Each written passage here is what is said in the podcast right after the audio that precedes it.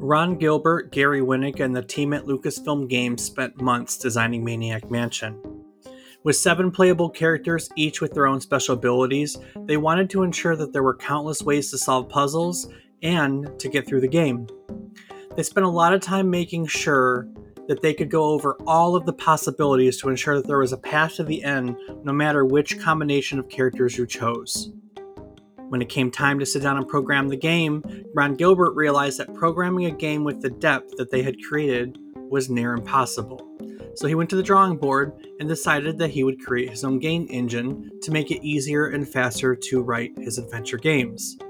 His creation, the SCUMM engine, powered some of the most popular adventure games of the late 80s and 1990s, Maniac Mansion included. Today, we're going to tell you the history of Maniac Mansion, which includes the creation of the legendary SCUMM engine. As part of their story, we'll also look at the early career of their creator, Ron Gilbert. So stick around for today's Manic episode as we take another trip down memory card lane.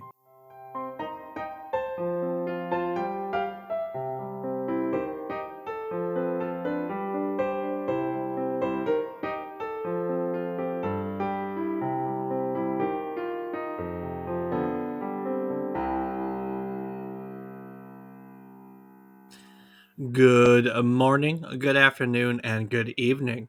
I hope these words find you well. Hello, and welcome to the 162nd episode of our video game history podcast, A Trip Down Memory Card Lane. Each week, we'll tell you a story about one topic relevant to the current week in gaming history. It can be about a game, a console, a person, just whatever I want to talk about, as long as somehow, someway, I made it relevant to this week. While doing so, we hope to teach you something new about whatever topic I want. What it took from the world as its inspiration, or what it gave back to the world in its legacy. Today, we're all going to learn about Maniac Mansion, originally released for the Commodore 64 and Apple II computers on April 5th, 1987. I'm David Casson, and as always, I'm joined by my co host, best described really as just the scum of the earth. He's my brother, Rob Casson. Rob, how do you go about your day as such an upstanding individual? Minute by minute, hour by hour, Dave. I mean, that's the only way to live your life. Indeed, it is. One second at a time. Mm hmm. Ain't no lie there. Really don't think we have any choice in the matter. Um, there's always a choice. live or don't live. I don't care. that's your I choice. mean, hey, there you go. That's It's morbid. a choice. What are you playing? Well, Dave, this week has been some RuneScape, some Rocket League, some Payday. You really didn't know whether to start with Rocket League or RuneScape, did you? You held that R for a long time. I was trying to think of what I played, Gotcha. and I was just using that because I know that there's two that I always have, so it's easy. What else did I play? Very true. it was- it was the two R's and the P. So that, that's it for me. How about you this week? Rocket League, more Tears of the Kingdom, and I tried Lies of P. ah, what'd you think?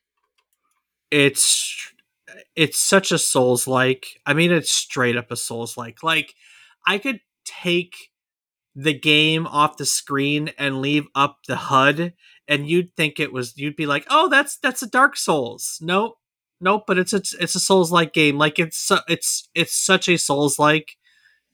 It's not even Hmm. funny. It is right up your alley. Uh, it is not mine. We've talked about of this course. repeatedly.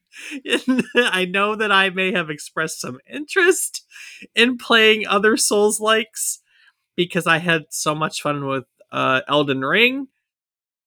I don't know if that's going to continue to extend to other uh, Souls likes because, you know, like I keep beating my head on this. There's a demo of it if you want to. Well, you can. You have Game Pass. You can go play the game.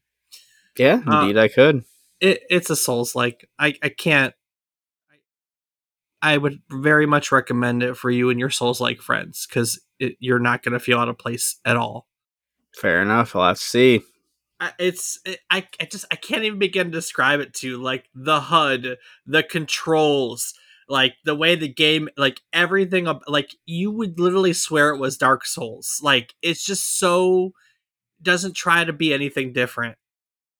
it, it uh, yeah, that's the only way to put it. I mean, hey, it obviously works, Dave. Yeah, I mean it's an interesting story. It's it's the re- a modern retelling of Pinocchio. That's the P in in Lies of P. Right. So, it, I mean, it, I'm not gonna say I don't like the story. I just like, you know, you beat a boss, you die, you got to do the whole part over again. You beat a boss, you die, you got to do the whole part over. Like it's just fucking brutal. yeah, that sounds a little bit like it, Dave. So, no, it is it. It is it. It is it. well, that's enough of Lies of P, Dave. I think we have another game to talk about today. We don't. That's all I Okay. came here for. Sounds good. Well, have a good night. Bye. Adios. You ever play Maniac Mansion? I can't say that I have. I've never even heard of it, Dave. No, you've never even heard of Maniac Mansion. Nope. I've heard of Luigi's Mansion. You, yeah, which I've never played actually. I can't say I've ever played it, but I just know it. Uh, so you know of Luigi's Mansion, but you've never heard of its older brother, Maniac Mansion. Exactly. I mean, that's a fair statement. I can, I can, I can see that. I can totally see it. I have played Maniac Mansion. You know what I remember the most about Maniac Mansion? What's that? The garage of the mansion has an Edsel, has a Ford Edsel, like an like that's the that's the car. It's an Edsel, Mhm. and I was like, "What the fuck is an Edsel Ford?" Like, it's the joke. So, Ah, yeah, yep, yep. It's a so good one. Ron Ron Gilbert, Ron Gilbert, Ron Gilbert, Ron like the Gilbert. director? No, not Ron Howard. Ron Gilbert. Damn.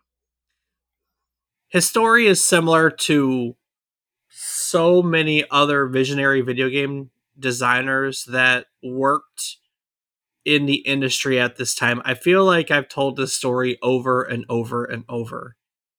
Initially, Gilbert saw himself as a film director. He was into movies. He wanted to continue a career in the film industry. Uh, and, uh, you know, as a teenager, that's what he saw himself doing. But when he was 13, his father brought home an HP 65 programmable calculator.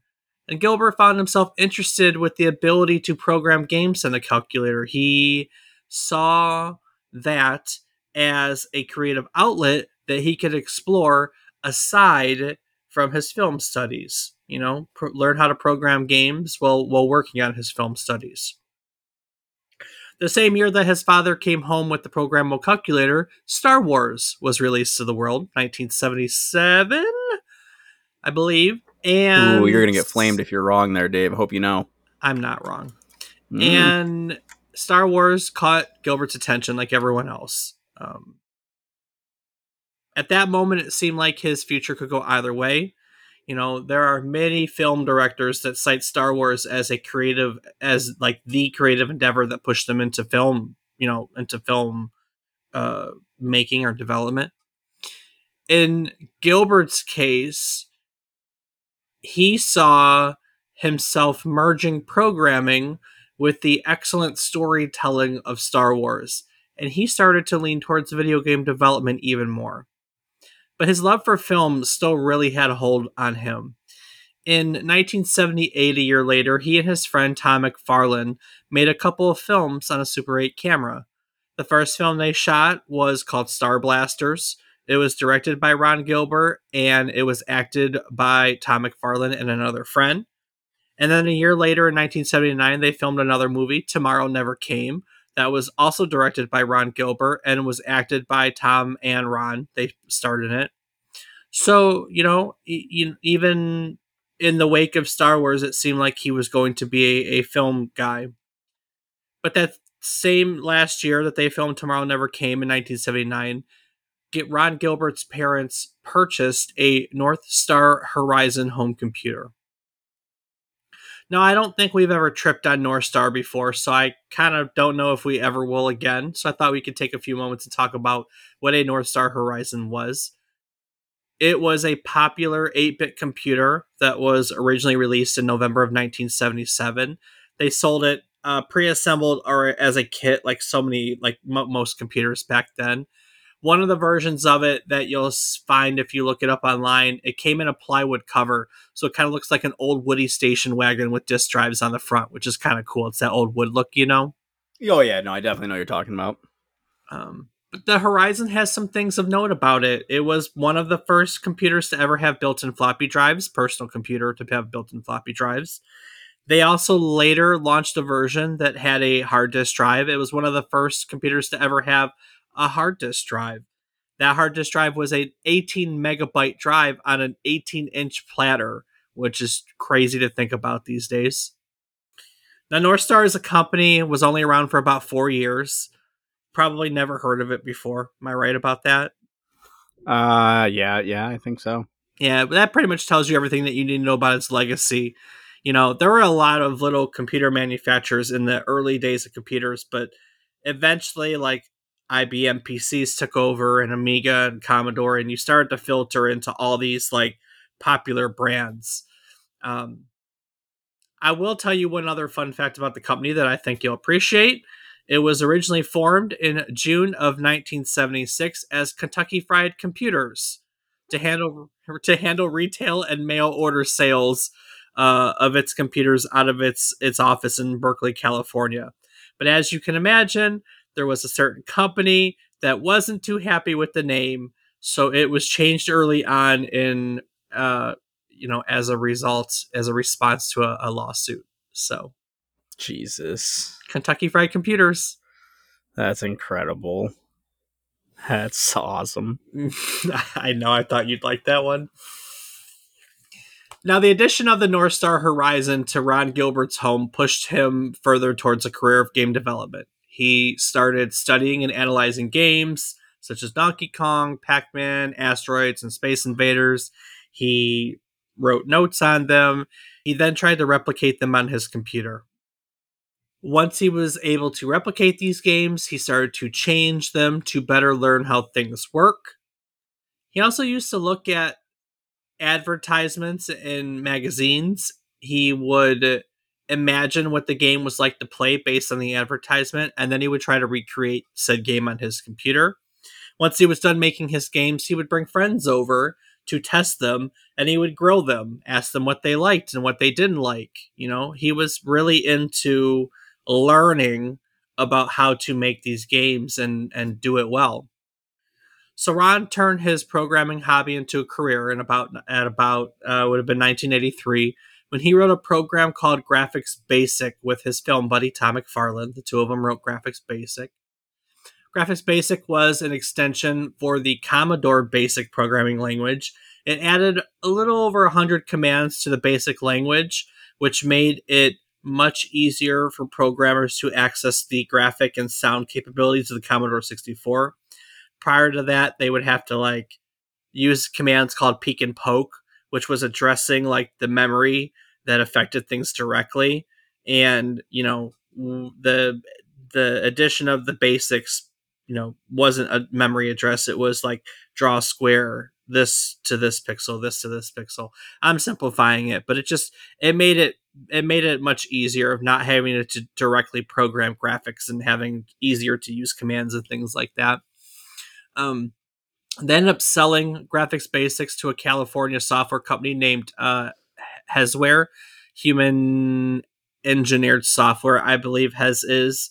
They were around for I think four years too. Uh, HesWare then turned around and offered Ron Gilbert a job. He spent half a year programming action games for them and then the company went out of business.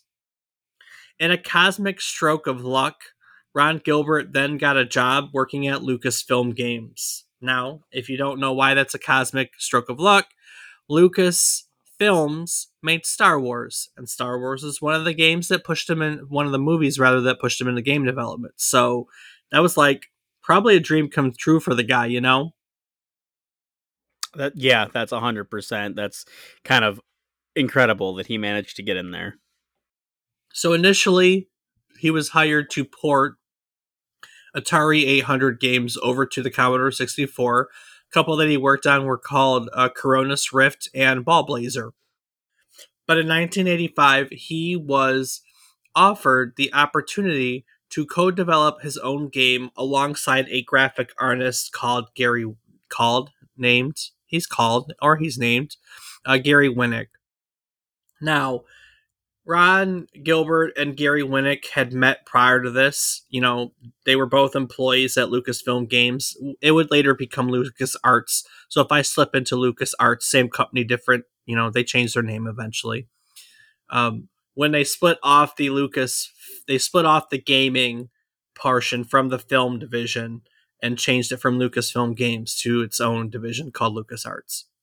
So they they later met at LucasArts, Lucasfilm Games, and and Gary and Ron found that they had similar tastes in humor, you know, film, television. They they were fast friends. They both enjoyed B horror films, and so they decided that they wanted to make a game that was a comedy horror game set in a haunted house. And their initial inspiration came from a, a, a, a film now, in interviews, they can't recall the name of the film, but they know the idea. It was a it was a they describe it as a ridiculous teen horror movie in which teenagers inside a building were killed off one by one without giving any thought to leaving the, the building, which could be a million horror movies to be fair, but you know, that was their initial uh, inspiration.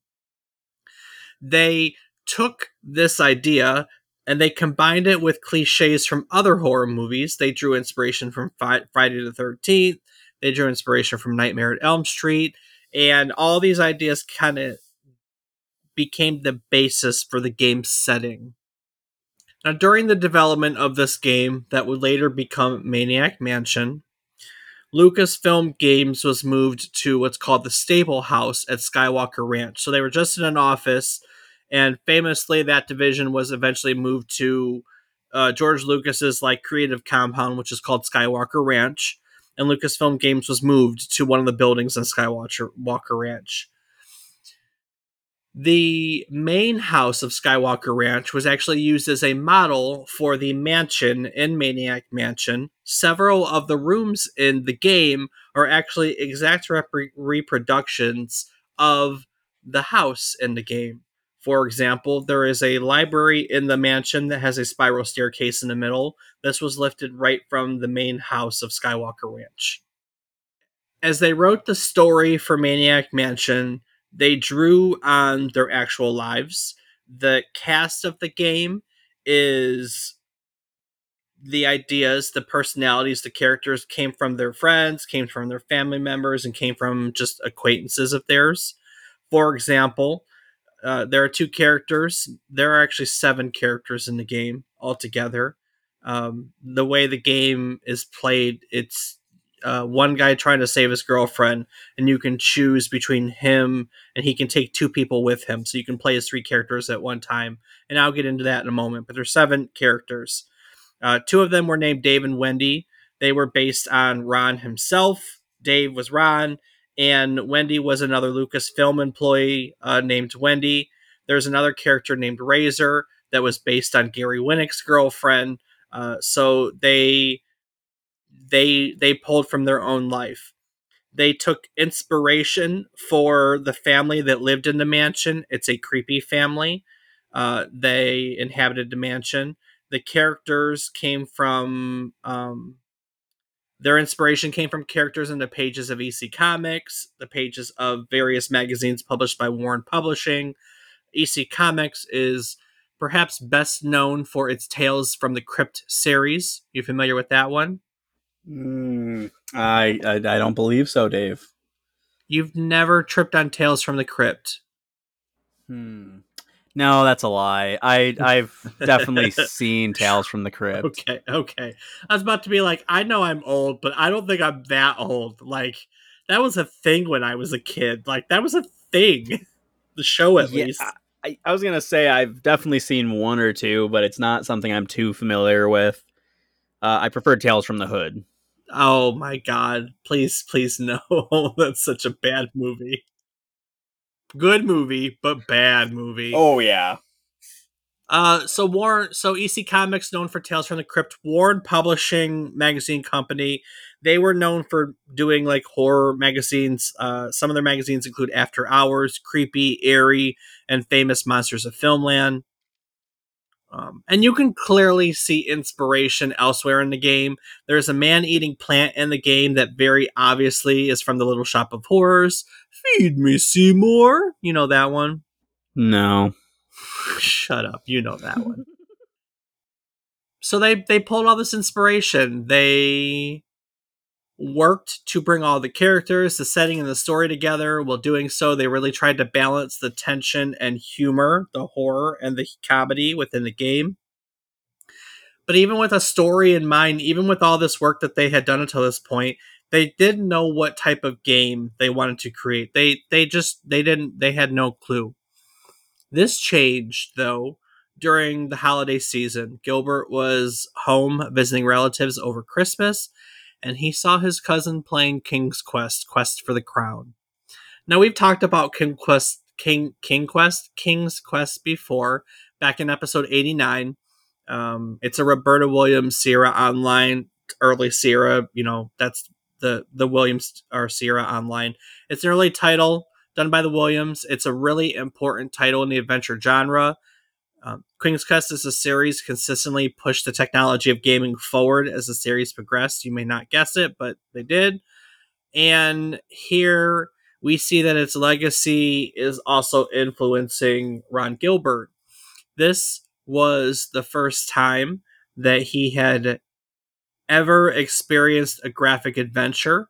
You know, prior to that, he had played text adventures like so many of us. That was one of the unique things about King's Quest. It, it push the adventure genre forward as a graphic adventure. Um, so he had never experienced a graphic adventure before. So he he had the opportunity to play King's Quest over the holiday. He played the game.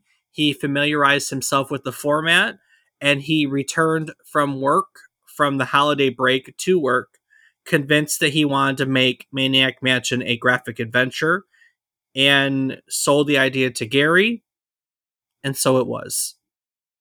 So, with all this in mind, they continued to work on the design of Maniac Mansion. They took their ideas up until this point and they turned it into a paper and pencil board game. The mansion's floor plan was used as a game board, and they made cards, probably note cards, to represent characters and events. They drew lines uh, between the rooms to show the paths by which the characters could move from room to room. In fact, if you ever play Maniac Mansion, there is a poster on the wall in one of the I think it's a bedroom in the in the mansion and that poster is actually that game board map that they drew and added into the game.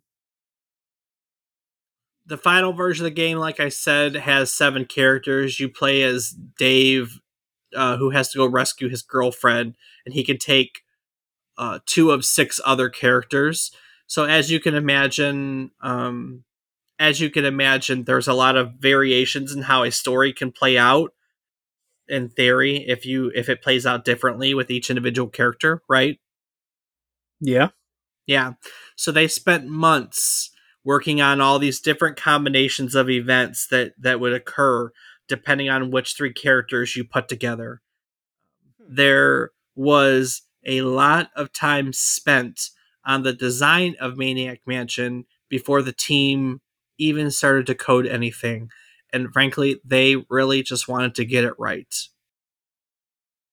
And we know the importance of wanting to get things just right, don't we, Rob? You know, I suppose we do, Dave.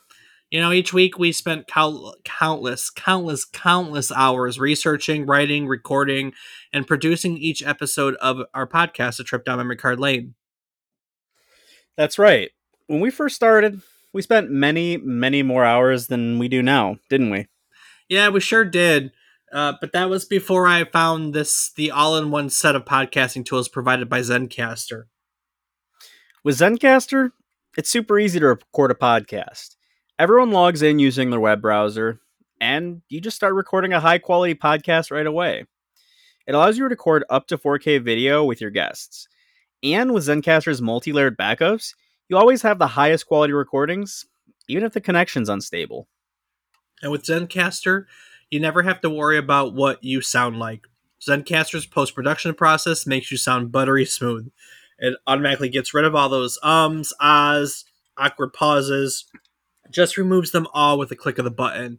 You can also set the right podcast loudness. You can eliminate background noise. Uh, you can eliminate crossgate, which is you know when people talk, you know, uh, audio among uh, top of one another. There's all these things that you can do with just a click of a button. And if the thought of podcasting overwhelms you because you think you need tons of different tools and services, relax.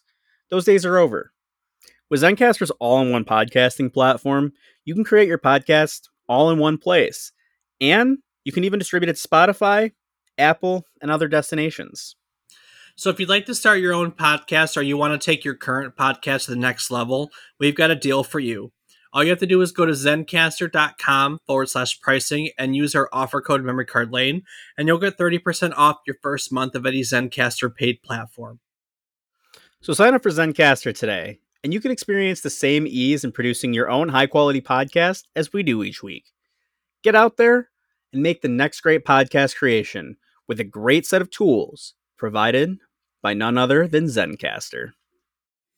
And speaking of a great set of tools, Rob, Ron Gilbert, Gary Winnick, and the team spent months working on the design of Maniac Mansion. But now we're down to the point when they actually have to program the game. So, with the design of the game mostly in place, Gilbert started to program Maniac Mansion in 6502 assembly language, which is what the uh, so many devices of the time, like the Commodore and NES, were naturally coded in. But he quickly realized that their design, uh, the design they had been working months on, was way too large and complex for this method. So he decided that a new game engine would have to be created to to get anywhere. He partnered with another Lucasfilm Games employee, Chip Morningstar, who wrote the base code for the new engine. From there, Ron Gilbert took it, he built the system up. He hoped to create a system that could be used to make many different adventure titles and reduce the amount of time that it took to make them. Ron Gilbert and the team spent the next six to nine months of development on their new adventure in- engine, which technically ended up as a tool that's somewhere between a programming language and a game engine. And basically, what it does, uh, I-, I will take the technical part of it and make it as simple as I can. It was developed to take human readable commands, so like walk this guy this way, um, and turn those into bite sized, what are called tokens that could be read by an interpreter program that would present a game to a player. Um, I, will I'll explain it. There's an example if you look up this engine that that's frequently used, and the the the SCUMM the the engine's called SCUMM. The SCUMM command is called walk Dr. Fred to laboratory door. Pretty simple, right? Um, yeah, I'd say so. Sure. Right. So in SCUMM, each piece of that sentence was converted into a single byte of code. So walk was one byte, the character Dr. Fred was its own byte, the object and uh, laboratory door was converted, converted into two bytes. So this whole action was four bytes of data. And nothing specific about the game was hard coded into the SCUMM engine. Dr. Fred was just a script number to the compiler, meaning that, you know, at one point you would tell the computer doc what like Dr. Fred was the number two, and you could find what number two is in this location. So if you changed whatever was at that location, what the number two was would change. And so it was really easy to just like change out the character model for number two, which was Dr. Fred, without having to recode anything. Because when you did it in assembly code, you would have to tell the assembler, like, draw this pixel here, draw this pixel here, draw this pixel here. When the character does this, shift these pixels in this direction. You would have to literally like spell out how to draw your characters and then what the controller does to move these characters. But what SCUMM did was it just took all that and did it under the hood, and you would just say, hey, walk this character to this object. It was stupid easy. Um, it also allowed for multitasking very easily. So, as a programmer, you could have a background object do its thing while waiting for the foreground like to occur.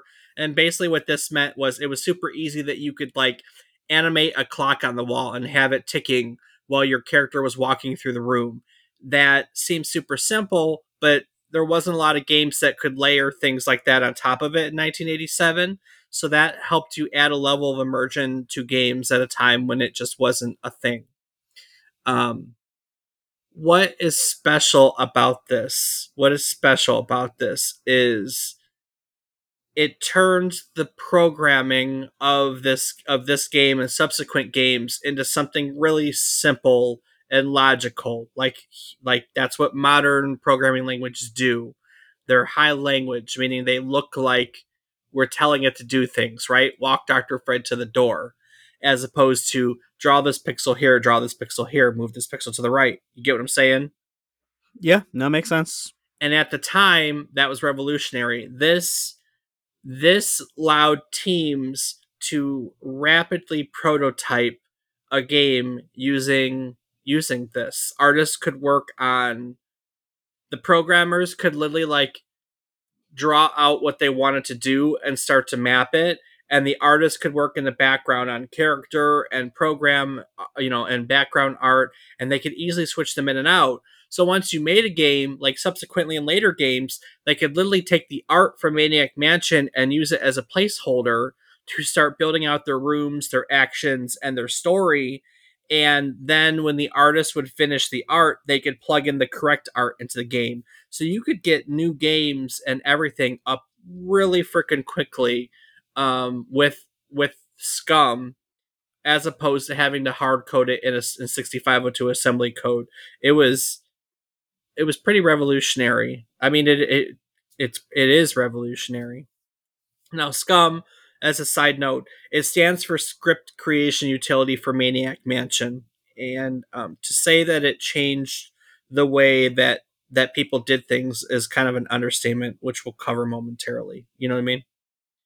Yeah, I mean, it, thinking, knowing some coding and thinking about it, like that's honestly, it seems so simple when you think about it, but it's also so in like it's incredibly efficient. Like, it, it's crazy. It's cool. It's very very cool. One of the things that's really special about SCUMM is it has one other really fantastic ability. What's part that? of part of SCUMM was a reusable interpreter called Sputum, the SCUMM presentation utility. Now, Sputum's job was to interpret the scripts, load the assets from the disk, and handle all the user interactions with the game. So, the interpreter didn't know what Dr. Fred was. Like I had mentioned before, Dr. Fred could have been the byte number two, and that's not how bytes work, but I'm really simplifying it. Um, it you know so you wrote all the the game the dialogue the actions everything in in SCUMM which is a script and then you would pass it over to the interpreter you know? And like i said it didn't know what dr fred was. It knew that it was number two. So it would come across a command that was like one two five two you know? And it knew that that meant to move dr fred over to laboratory door. I mean that's not specific. I'm just making it as simple as it can but the beauty of that was that the the script the the con- the concept of one two one two was like hard coded it didn't it, it didn't know that it was moving dr fred. It just knew that it was moving an actor assigned byte two um so what this did for them is you could literally make the game once and then create an interpreter for every platform that you wanted to produce the game on you know the interpreter would read the SCUMM tokens and make them happen on the platform. So you design the game once you make an interpreter for the commodore you make an interpreter for the atari computer you make an interpreter for the nes and then you package the script with the interpreter specific to that platform and bam you've ported the game over to a new platform. SCUMM was actually cross platform Wow. it was it was it was it was pretty awesome. Um, nothing about the game was hard coded into the code at all, at all. So Wow. That's Yeah. crazy to think. in 1987, yeah, Wow. it it was an amazing. I mean, and I say it it, it was still the keyword. Uh, SCUMM was around till I think the last release of it was 1998. It was around for a long time, um, but it was an amazing set of tools that really helped this team uh, quickly and easily create adventure games. Now, I should say that some of what we know and how I simplified it came later. I'm not going to go into that, but eventually they had like uh, they they wrote a manual and had like a university and taught people how to make games in SCUMM called SCUMM University. Um, but there was no documentation for this game; it just didn't exist at the time. So, um, but yeah, I mean, it it was fantastic. Um, the team at Lucasfilm Games, they Maniac Mansion is very humorous. The whole team had a sense of humor.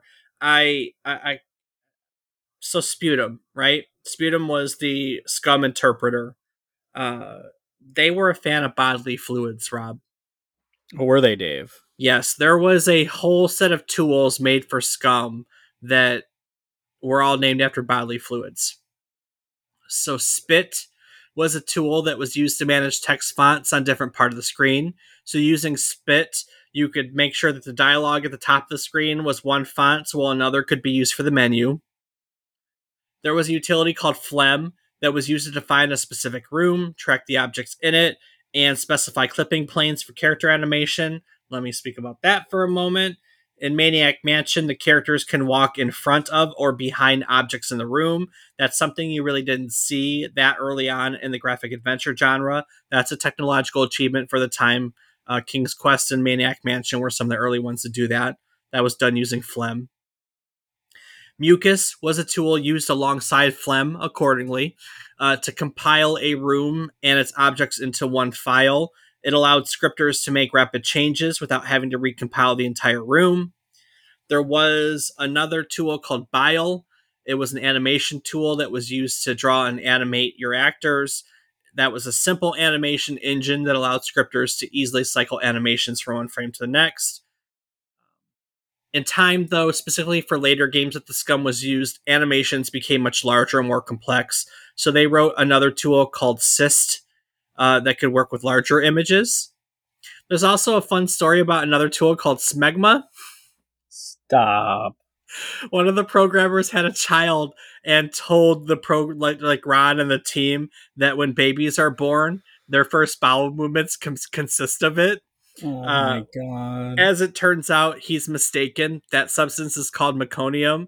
They hadn't actually bothered to look up speg- smegma. Uh, they just liked the sound of it, so they created a tool called smegma. Uh, that only lasted a couple days. Once someone did finally look up what smegma was, they changed the name of the tool. yeah, I'm not surprised. wow. Oh man. So all in all, Maniac Mansion took somewhere between 18 and 24 months to develop. It was finally debuted at the 1987 Consumer Electronics Show in Chicago. Uh, that generated some hype around it. With that hype and that momentum, they finished the game and were finally able to release it here in October of 1987. So no familiarity with Maniac Mansion, huh? I do not have any familiarity with Maniac Mansion. No, Dave. It's a graphic adventure game, case we didn't make that apparent. It follows teenage protagonist Dave Miller as he attempts to rescue his girlfriend, Sandy Pantz, from a mad scientist whose mind has been enslaved by a sentient meteor that has fallen from space. Okay. Cool concept so far. And digging the names. Yeah. They so the game uses a point and click interface to guide Dave and two other of his six playable friends through the mansion while solving puzzles and avoiding danger. This is what was unique and special about Maniac Mansion. So, we've done a lot of episodes on adventure games up until this point. We've done literally uh, Adventure, which was Colossal Cave Adventure. We've talked about Roberta Williams' early games. We talked about King's Quest. Uh, I don't think that our library of knowledge excludes uh, text and graphic adventures in any way, shape, or form. Fair. So we've talked about this over and over and over, and if you'll remember, how how how do they control early gra- like adventure games? Do you remember? Uh, I mean, I'm not entirely sure how you mean, so I probably not. You type words, right? Oh yeah, yeah, okay, I get. Yeah. Saying. So we talked about a text parser before. Do you remember that phrase? Yeah, it would just check. I mean, we were talked about how certain game. I don't remember specifically which one, but it would only read like the first three characters yeah. of the text that you typed. Press it to remember that. Um, yes, yes, yes, yes. So, um, so the text parsers, the way games were controlled until that point was you'd have to say stuff like you type it right, open door, read book, look window. Uh, it was always text. It was always verb noun. That's how t- that's how these games are designed. So read book, look window, go south, open door, stuff like that. And you wouldn't actually know what commands were there. You would just have to hope and pray uh, you know that you you said the right words to make it do things i mean they were kind of intuitive because you kind of learn after a while but realistically you could write anything and pray you know right what maniac mansion did is it took i think there are 16 it took 16 different commands and it put them in a menu bar on the bottom of the screen all the commands that you could do in the game were on a menu at the bottom of the screen so you would click on read and then you the game was controlled with a cursor. You click on read on the bottom of the screen, and then you would hover the cursor over a book that's on the screen. The the the title would change to read book. You'd click that, and voila, your character would read the book. It was stupid easy, so intuitive. It was a giant leap forward in terms of making adventure games accessible to to more players. You know what I mean? Yeah, definitely. I mean, you didn't have to guess what what to type anymore for starters. Your commands were all in front of you, and you didn't have to put any guesswork into what you could interact with because you literally would hover your cursor over the screen, and when your cursor hovered hovered over something that you could interact with, that name would pop up at the end of the command. So it was super easy to it was it was just super easy. Yeah, especially compared to stuff before that. Stupid, stupid easy. Gameplay in Maniac Mansion is non-linear. Uh, you can complete it any different number of ways based on your choice of character. Each of the different characters had different abilities. There were two characters that could play music instruments, for example, and you could use that to befriend uh, inhabitants of the house. There was one that could repair appliances. That was part of a puzzle. Um, but you didn't have to do that. You know, there, there, like I said, there were multiple ways to get to the end of the game, uh, depending on on depending on what characters you did. You you could do puzzles, you know, A, B, and D, because you couldn't do C because you didn't have the character that could do C, but you still get to where you need to go. That's why they had to take so many time with the note cards to like make sure you had all these different combinations in order to get to these endings. You know what I mean? Mm-hmm. Yeah. Um, which was so cool. There are five different endings in the game based on which characters you choose, based on which characters survive, and based on what the characters accomplished during their time in the mansion. It's very, very story oriented. These, um, the story of Maniac Mansion is partially told through cutscenes. Speaking of cutscenes, this is the game from which the term cutscene was coined. So if you look up the etymology, the history of the word cutscene, Ron Gilbert is credited with coining the term cutscene to refer to scenes that he created in Maniac Mansion that interrupt gameplay to advance the story and inform the player about off screen events. So now you just learned the history of the word cutscene. Well, damn. Right? Right? And obviously it's stuck because we still talk we still talk about cutscenes to this day. I mean, they're still pretty prevalent today. Oh, more so now than ever. Now that we're cin- more cinematic. Was gonna say, tell me a game. I mean, I guess obviously there are games that don't have them, but it's not as common. Well, I mean, the, but this this is where cutscenes came from. I think about games. We you know we've talked about games in our repository of knowledge that are cinematic. One that comes to mind as being a very early cinematic title was Ninja Gaiden. I don't know if you remember that at all. Yep. Um, Ninja Gaiden came a year after. It was 1988. This is 1987. So it was about this time when you're starting to see video game designers create cinematic experiences in video games. This is this is this is the late 80s is when it was happening. And that comes along with the the style presentation, comes along with the terms, you know, so yeah, we we got cutscenes here for Maniac Mansion. I played Maniac Mansion. I would have been the NES version. I have no doubt about that. And I never finished it. Um, I never finished it as a as a kid. I finished it as an adult. I actually went back and played it. Uh, cheated a little bit, but I played it in prep preparation for this episode.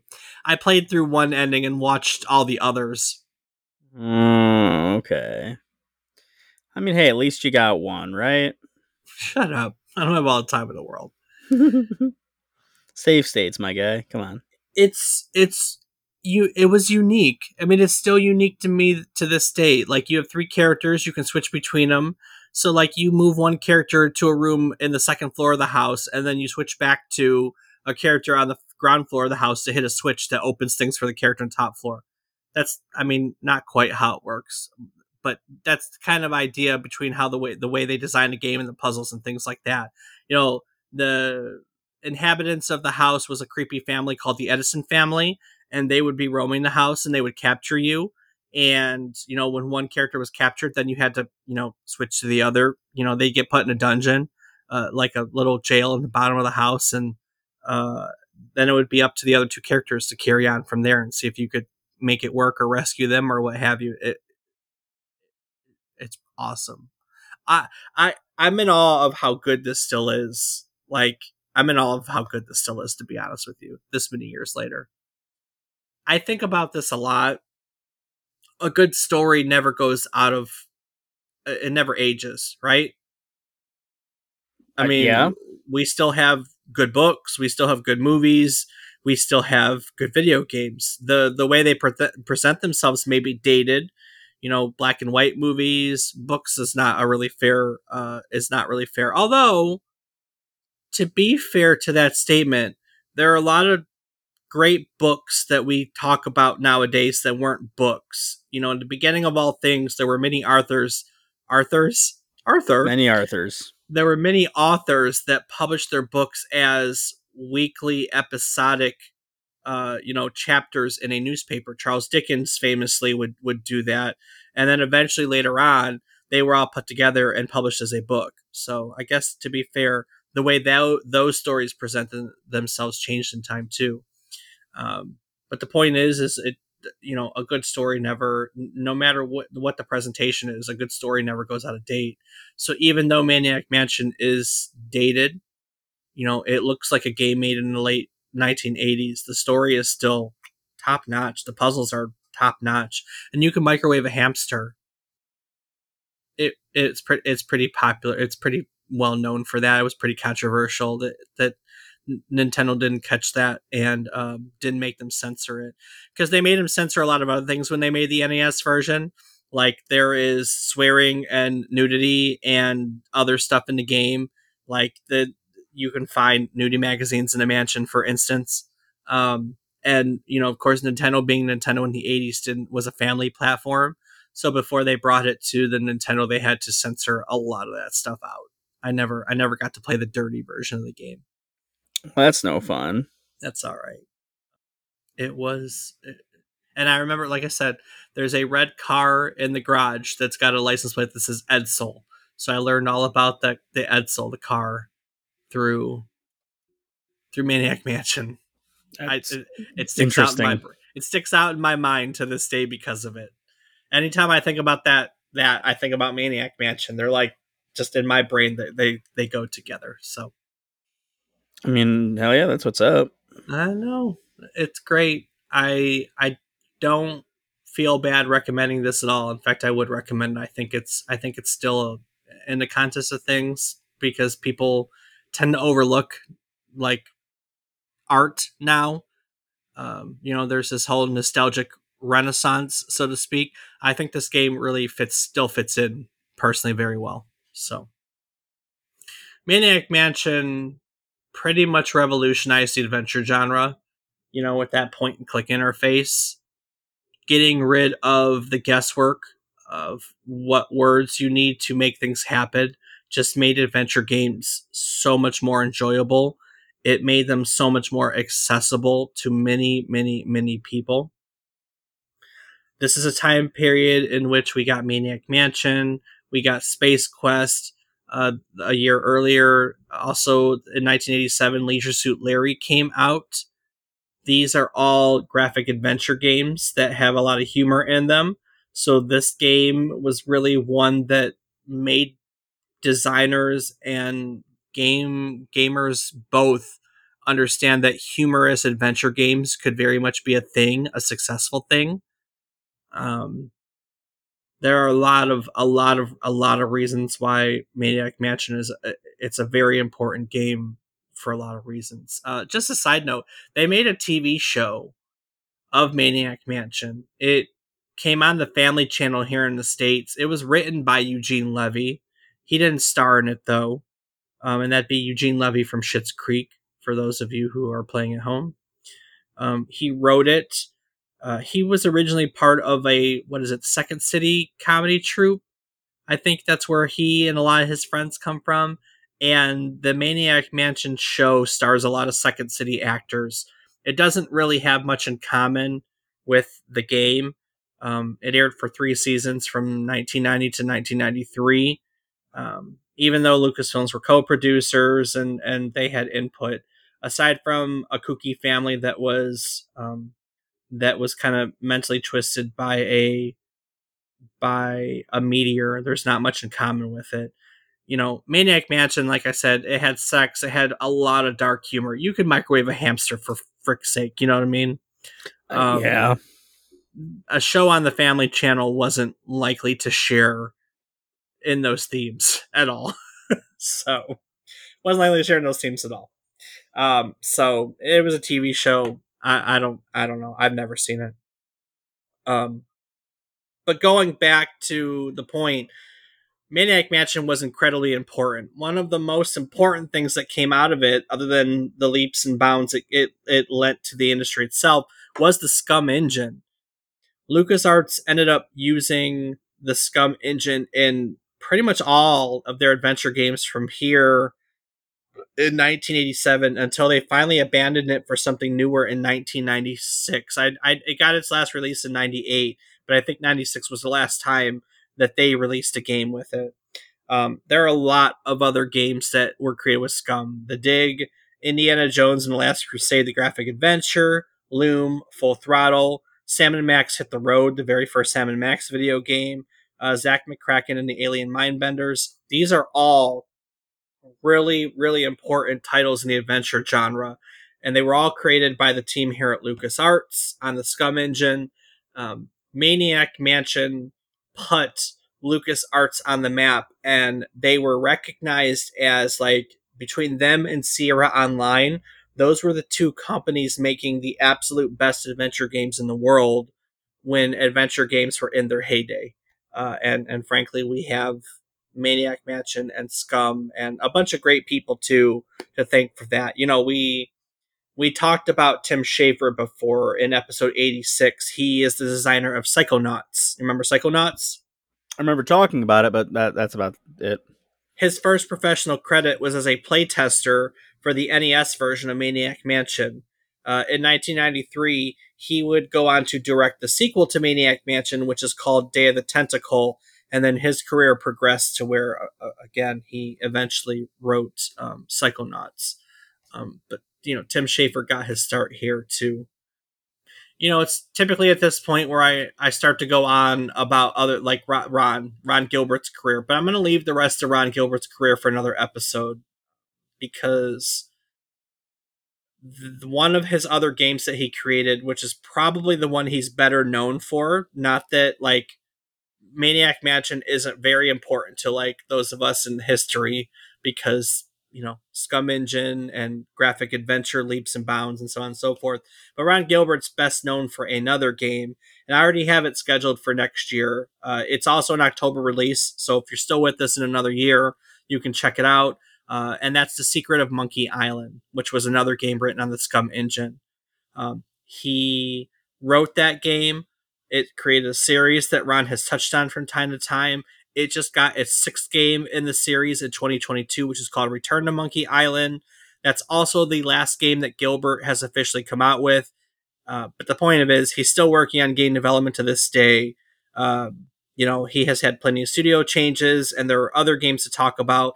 But I'm gonna I'm gonna save the mid and the, the latter part of his career for his Monkey Island episodes. So you know, uh, I plan ahead hope you're still here next October. It's episode 215 if you're keeping tabs at home.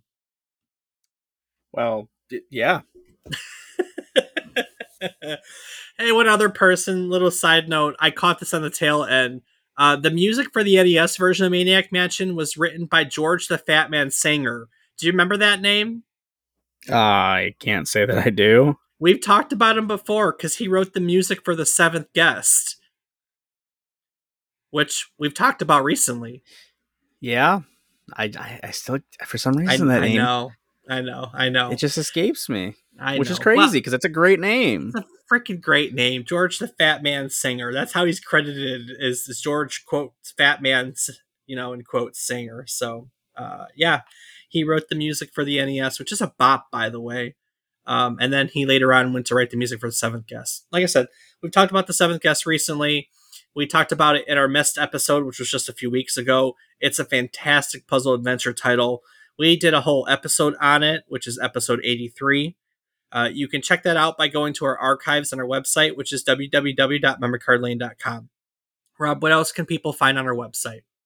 Well, Dave, you can find calendars of future episodes like the one Dave might have just mentioned that we have planned for next year, October. Uh, you can find links to things such as our Patreon, where you can help support us and get ad free and unedited episodes for your listening pleasure or displeasure, depending on how you want to take that. You can find links to things such as our social media, uh, such as Discord, where you can come hang out with Dave and I and maybe talk some games, just talk some crap, or just tell Dave how wrong he is. And speaking of wrong, you can also find links to our personal social medias, where I can be found on several platforms as Rob underscore O underscore Raptor and Dave. I'm on various platforms as David is wrong. Each week, we try to tell you a story relevant to the current week in gaming history. While doing so, we hope to teach you something new about the topic, in this case, Maniac Mansion, what it took from the world as its inspiration, or what it gave back to the world in its legacy. I think there was a lot on a lot of that today. One of the best parts about getting to do this podcast every week is as we research for every episode, we inevitably learn things. You know, beautiful thing about being a video game historian is as you research new topics, you learn new things. We learn new things in order to teach you new things. And as recognition of this beautiful cycle of learning and teaching, teaching and learning, we like to talk about uh, our takeaways each week. So, Rob, what did you learn this week? Uh, I mean, this was a whole lot of knowledge drop, Dave. I think that the the favorite takeaway from today's episode, though, is the weird fascination with bodily fluids. I, I mean, don't know. What I don't hell? Even, not only do I not know, but I I so I'm so I'm gonna wrap this into my favorite thing of this week. Okay. Okay. You know that my favorite part of what we do, like there are some weeks where like I get to do what I call cursory research. So, um, you know, because we do this weekly and because life is life sometimes, like sometimes I just get to dig in Wikipedia and maybe a few links off of the Wikipedia page, right? And then there are some weeks in which I get to really research a topic or something I've been working on for a while because I was excited about. And then I get to really dig in. This has been a really dig in for me. Like I've been listening to podcasts and watching videos. Ron Gilbert is a very vocal person. There's a lot of stuff about Ron Gilbert out there. Monkey Island just had an anniversary. And so, like, there's making ofs Monkey Island where he talks a lot about his career and the things leading up to it and the SCUMM Engine because the SCUMM Engine and Ron Gilbert are very much tied. Um, so this has been an episode where I've gotten to do a lot of research, and that's my favorite part when I get to like dig into the actual history of it. And one of the things I got to dig into was, you know, they didn't have any documentation for SCUMM at this point, but by the time they got to Monkey Island, they had a university called SCUMM University, and they had wrote documentation on SCUMM. So I was able to find the actual SCUMM documentation manuals from like 1990, I think was the first one, and I think there's one I found from 1991 that was like, this is the documentation for SCUMM. And I love digging into that stuff. Like getting to see how things work under the hood is some of my favorite stuff ever. But the point of it is, I really tried, I genuinely tried to find out like why SPIT, because they're all acronyms, right? SCUMM is script creation utility for Maniac Mansion. What's SPIT? I couldn't for the life of me find out what the acronyms were. It was really kind of irritating. Like I've got all this documentation. This is a well-known historical like moment artifact. A lot of video game historians have looked at this. I, I couldn't find it. I may not have dug deep enough. I, I, I'm never going to give up on that, but I want to know what those bodily fluids. Um, I want to know what those acronyms are. Like I want to know what spit and phlegm and mucus are. So Uh, yeah, it would be very interesting to know what those acronyms are because uh, it's it's just it's really weird that they managed to find all these different things and keep using bodily fluids as their uh, catalyst for names. yeah, for sure. But this one's been a lot of fun actually digging into digging into it. I I brushed up on my knowledge of 6502 assembling language because I wanted to compare it to how simple um, SCUMM was. Because I, I mean, I don't, I don't, I never really dabbled in 6502, so I took some took some time to look at some documentation on 6502 assembly language, and then how you know SCUMM simplified. I got to get under the hood for that, and it's it's really fascinating. It it you said it when we were talking about it. It is mind blowing what this engine did. It's just mind blowing what this engine did. How simple it made the creation of future games. Like it, it's amazing. It's honestly amazing. So, all right, Rob. Well, that'll about wrap it up for Ron Gilbert. Uh, Ron Gilbert's earlier career and Maniac Mansion. Um, again, if you've never played it, I would very much recommend it. You can find it. You can find it in places.